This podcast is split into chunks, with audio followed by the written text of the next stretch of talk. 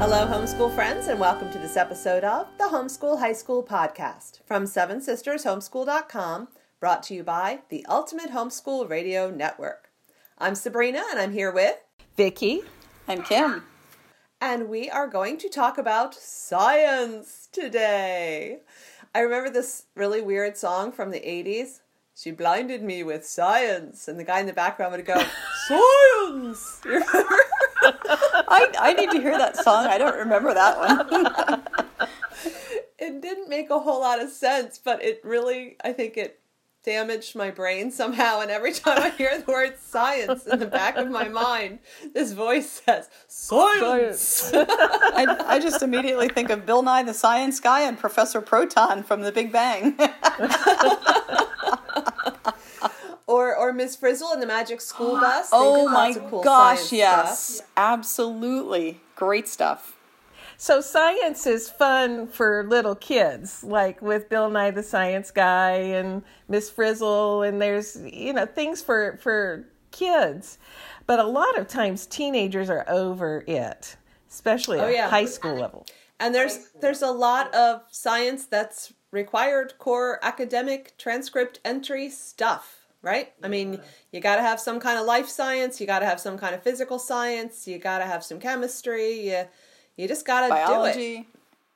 Yeah. How do we make this more accessible for families that are not natural science families? Yeah, that is such an issue for the kids who just don't like science, and especially if you've got a non-science mom. However, the beauty of homeschooling is we're not limited to ourselves. Yay! Which is nice. Thank you, God. So if we're talking non-science majors who just don't want to be a science major in college, they may not even be going to college. Like, why waste time on a high-powered curriculum that they're not going to understand, and there's going to be a lot of arguing and tears through the years? And so we got to find things that help take the pain out of it and maybe spark some joy. Yeah. So. Okay. I'm all for sparking joy. Can we start with like a very concrete, you've been a guidance counselor, academic advisor type person a lot. So what actually constitutes a legit high school science class? That's a good question. So in science, they need a curriculum and they need 30 hours of lab for 3 of those sciences. So even the non-science majors will need lab for biology and chemistry and something else. And, we did a whole episode on science labs in high school that are actually fun, non-science majors oriented. And so I'll put links to that in the show notes, because we have lots of good ideas that we've done with our kids. So that if you have a kid, if we started really basic, like there's different levels of rigor in homeschooling high school or any high school. And the most basic is a remedial level science. So that's a science for a kid who has learning disabilities and is definitely not college bound. So there's a very good remedial curriculum from Pearson Education. It's in the Pacemaker Series. And they have biology and chemistry, and I think they have physical science now. And they did have earth science back in the day, so I haven't looked at that lately. They can get, even a remedial student, is a very easy textbook, very short readings that you could do together, and very short, like, review kind of sections. So it's very accessible to even a remedial kid. But we're talking about that not being appropriate for a kid who does not have actual learning disabilities, or someone who is really looking to have a true average high school transcript, whether they're college bound or not. So right, yeah, it's okay. Only for a remedial kid who's working for a remedial type transcript, and you want to do what's best for your kids. So if you got a kid that's on that level. Hooray, do that. So then going up a level to the average kids. So these are kids who are not college bound or are college bound, but they're not science majors. So they can get away with one or two average courses on their transcript. Not if they're going to Harvard or some very competitive college, but if they're going to just a local college, like a lot of the Christian schools, they can get away with one or two average courses. So that is the sciences that are covered in curricula like Westfield Studios 101 series. So did y'all use that with any of your kids?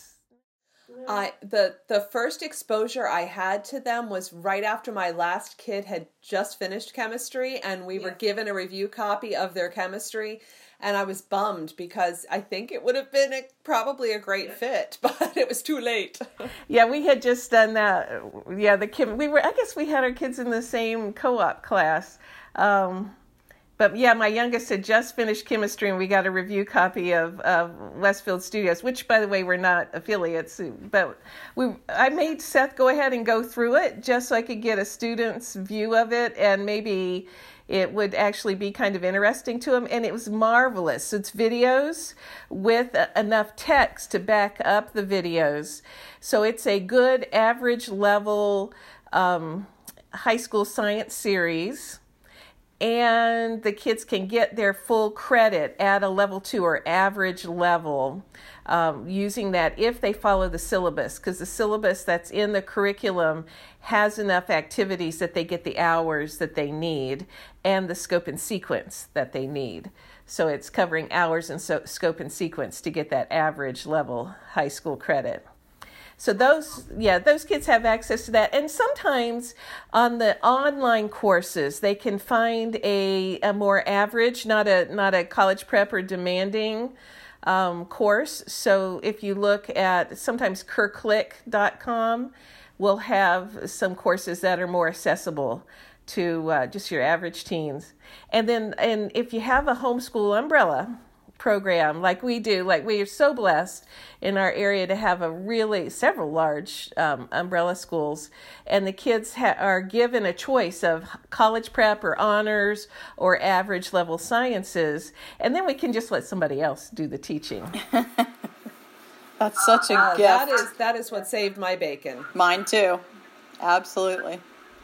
Yeah, one of my favorite things over the years is to shovel my kids off to our 7th sister, Marilyn, for especially biology and the dissecting part. Like, let her do it. She was a physical therapist. My children still talk about when I think you were part of this too, Vicki, had them do their blood type. Yeah, I didn't watch that one. Yeah.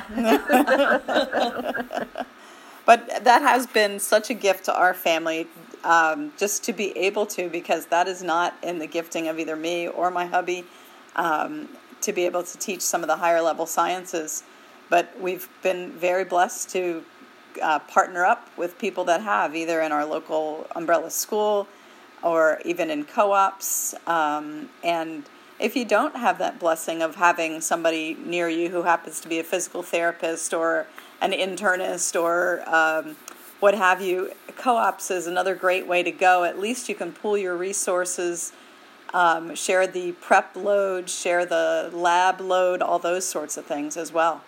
Very good. Yeah, I know that in our experience with my kids, I was not going to teach science to any of them because I knew that in addition to struggling with some of the understanding, especially once we got to chemistry and physics where you were supposed to put math in there. And I mean, my relationship with math is not a good one. So that definitely was not going to be good. But for all of my kids, I also knew that I was going to kill whatever natural interest and love they did have for it, because it was going to be obvious that it was a chore for me.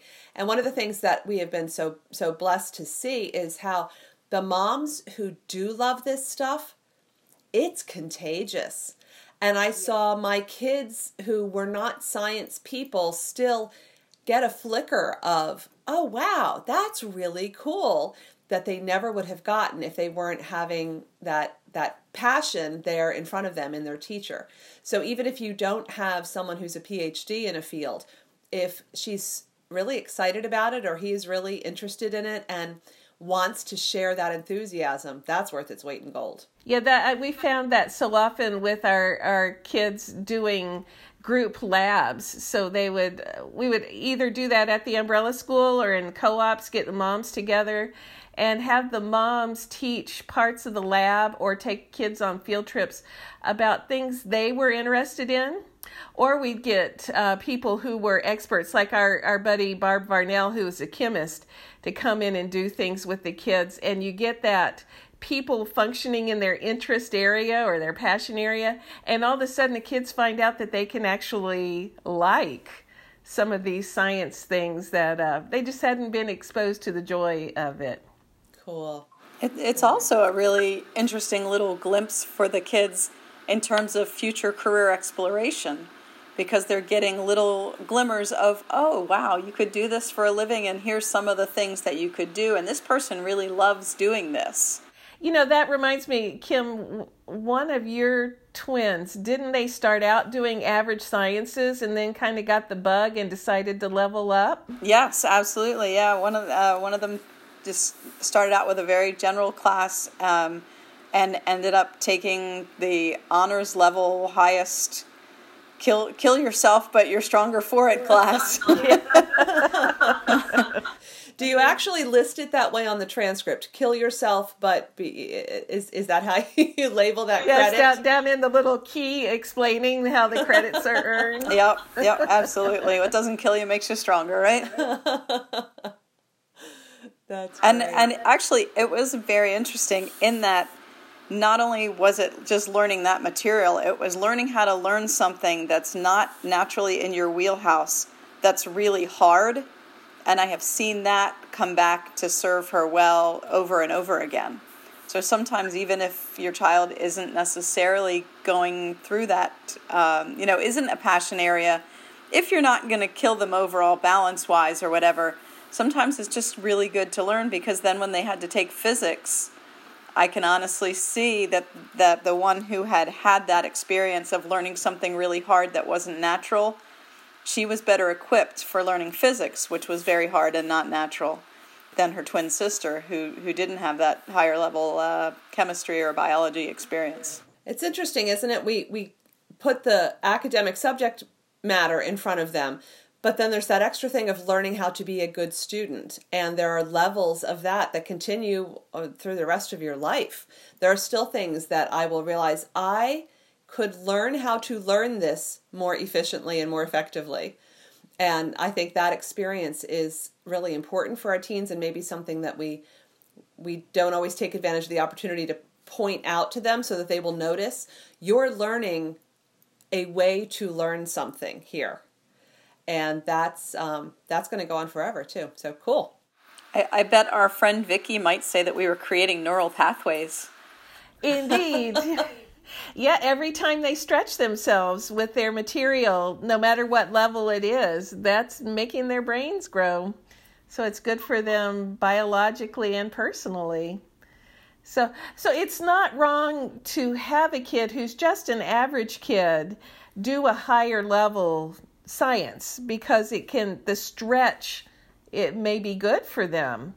And a lot of our kids, as all the years of advising, who were just average kids, not college bound, would take classes with the umbrella school at the college prep level, which was most textbooks are college prep, Abeka and Apologia and Bob Jones. Those are all college prep level texts. So it was kind of a stretch for the average kids, but the ones who put a good attitude into it, learned a lot, and like Sabrina said, learned how to study, and that's a skill that they can carry the rest of their lives. Indeed. So if a kid is doing an average level course, or a college prep, or an honors, or a remedial, they need to note the level of rigor on their transcript. So, a remedial course is level 1. An average level course, like we've been talking about, is level 2. college preps level 3, then they can do advanced and honors. So I'll put links in the show notes on how to record that on the transcript, but you really want to be honest about how the kids earn those credits. And if they're, you know, if they're stretching themselves, they definitely want to show that off on the transcript. All right, so there are ways to handle science in high school, even if mom is not a science person and kids are not science persons. And, we have a friend who has some cool resources to help with this. If you have never visited thehomeschoolscientist.com, you should check it out. That's our friend Marcy Goodwin, and she has some really cool, friendly, fun, engaging science resources because she is passionate about science, and it shows up in everything that she puts out there.